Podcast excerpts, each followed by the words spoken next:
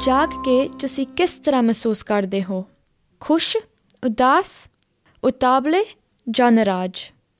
ਹਰ ਕੋਈ ਅਲੱਗ-ਅਲੱਗ ਮਹਿਸੂਸ ਕਰਦਾ ਹੈ, ਕਿਉਂਕਿ ਆਪਾਂ ਅਲੱਗ-ਅਲੱਗ ਹਾਂ।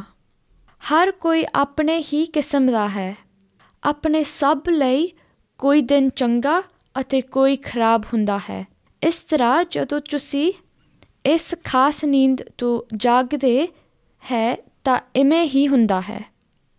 ਹੋ ਸਕਦਾ ਤੁਸੀਂ ਹੱਸਣਾ ਚਾਹੋ ਉਦਾਸ ਕਨਫਿਊਜ਼ਡ ਜਾਂ ਬਹੁਤ ਨੀਂਦ ਵਿੱਚ ਹੋਵੋ।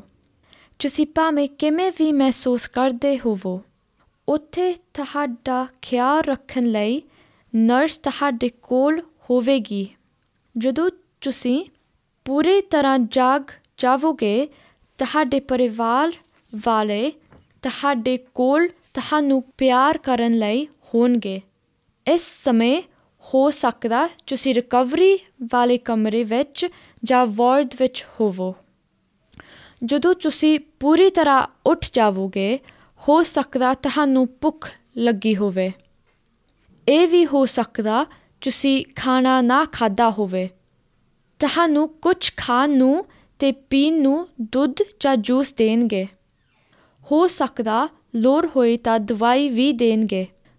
ਜਦੋਂ ਤੁਸੀਂ ਪਹਿਲਾਂ ਖੜੇ ਹੋਵੋਗੇ, ਤੁਹਾਨੂੰ ਲੱਗੇ ਕਿ ਤੁਸੀਂ ਡਿੱਗਣ ਵਾਲੇ ਹੋ, ਪਰ ਇਹ ਜਲਦੀ ਹੀ ਠੀਕ ਹੋਵੇਗਾ।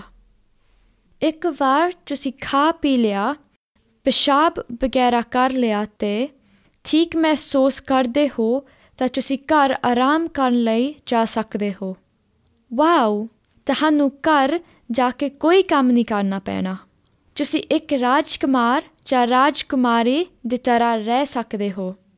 ਜਦੋਂ ਤੁਸੀਂ ਘਰ ਜਾਵੋਗੇ ਤੇ ਤੁਹਾਡੇ ਮੰਮੀ ਡੈਡੀ ਨੂੰ ਬਹੁਤ ਸਾਰੀ ਜਾਣਕਾਰੀ ਦਿੱਤੀ ਜਾਵੇਗੀ। ਜਿਵੇਂ ਕਿ ਫੋਨ ਨੰਬਰ, ਤਾਂ ਕਿ ਜੇ ਉਹਨਾਂ ਨੂੰ ਫਿਕਰ ਹੈ ਜਾਂ ਕੋਈ ਸਵਾਲ ਪੁੱਛਣਾ, ਤਾਂ ਕਿੱਥੇ ਫੋਨ ਕਰਨਾ ਹੈ। ਤੁਸੀਂ ਜਿੰਨੀ ਦੇਰ ਪੂਰੇ ਤਰ੍ਹਾਂ ਠੀਕ ਨਹੀਂ ਹੋਣ ਜਾਂਦੇ ਤੁਹਾਨੂੰ 1-2 ਦਿਨ ਲਈ ਦਵਾਈ ਵੀ ਦਿੱਤੀ ਜਾਵੇਗੀ। ਕਿਰਪਾ ਕਰਕੇ ਸਾਨੂੰ ਆਪਣੀ ਨਿਦਾਰ ਹੋਣ ਵਾਲੀ ਦੱਸੋ, ਜਿਵੇਂ ਕਿ ਤੁਸੀਂ ਡਾਕਟਰ ਦੇ ਗਏ ਅਤੇ ਤੁਸੀਂ ਆਪਣੇ ਸਰੀਰ ਬਾਰੇ ਕੁਝ ਸਿੱਖਿਆ, ਜਾਂ ਕਿ ਕੋਈ ਕਹਾਣੀ ਜਿਸ ਵਿੱਚ ਤੁਸੀਂ ਡਾਕਟਰ ਤੋਂ ਬਿਲਕੁਲ ਨਹੀਂ ਡਰੇ।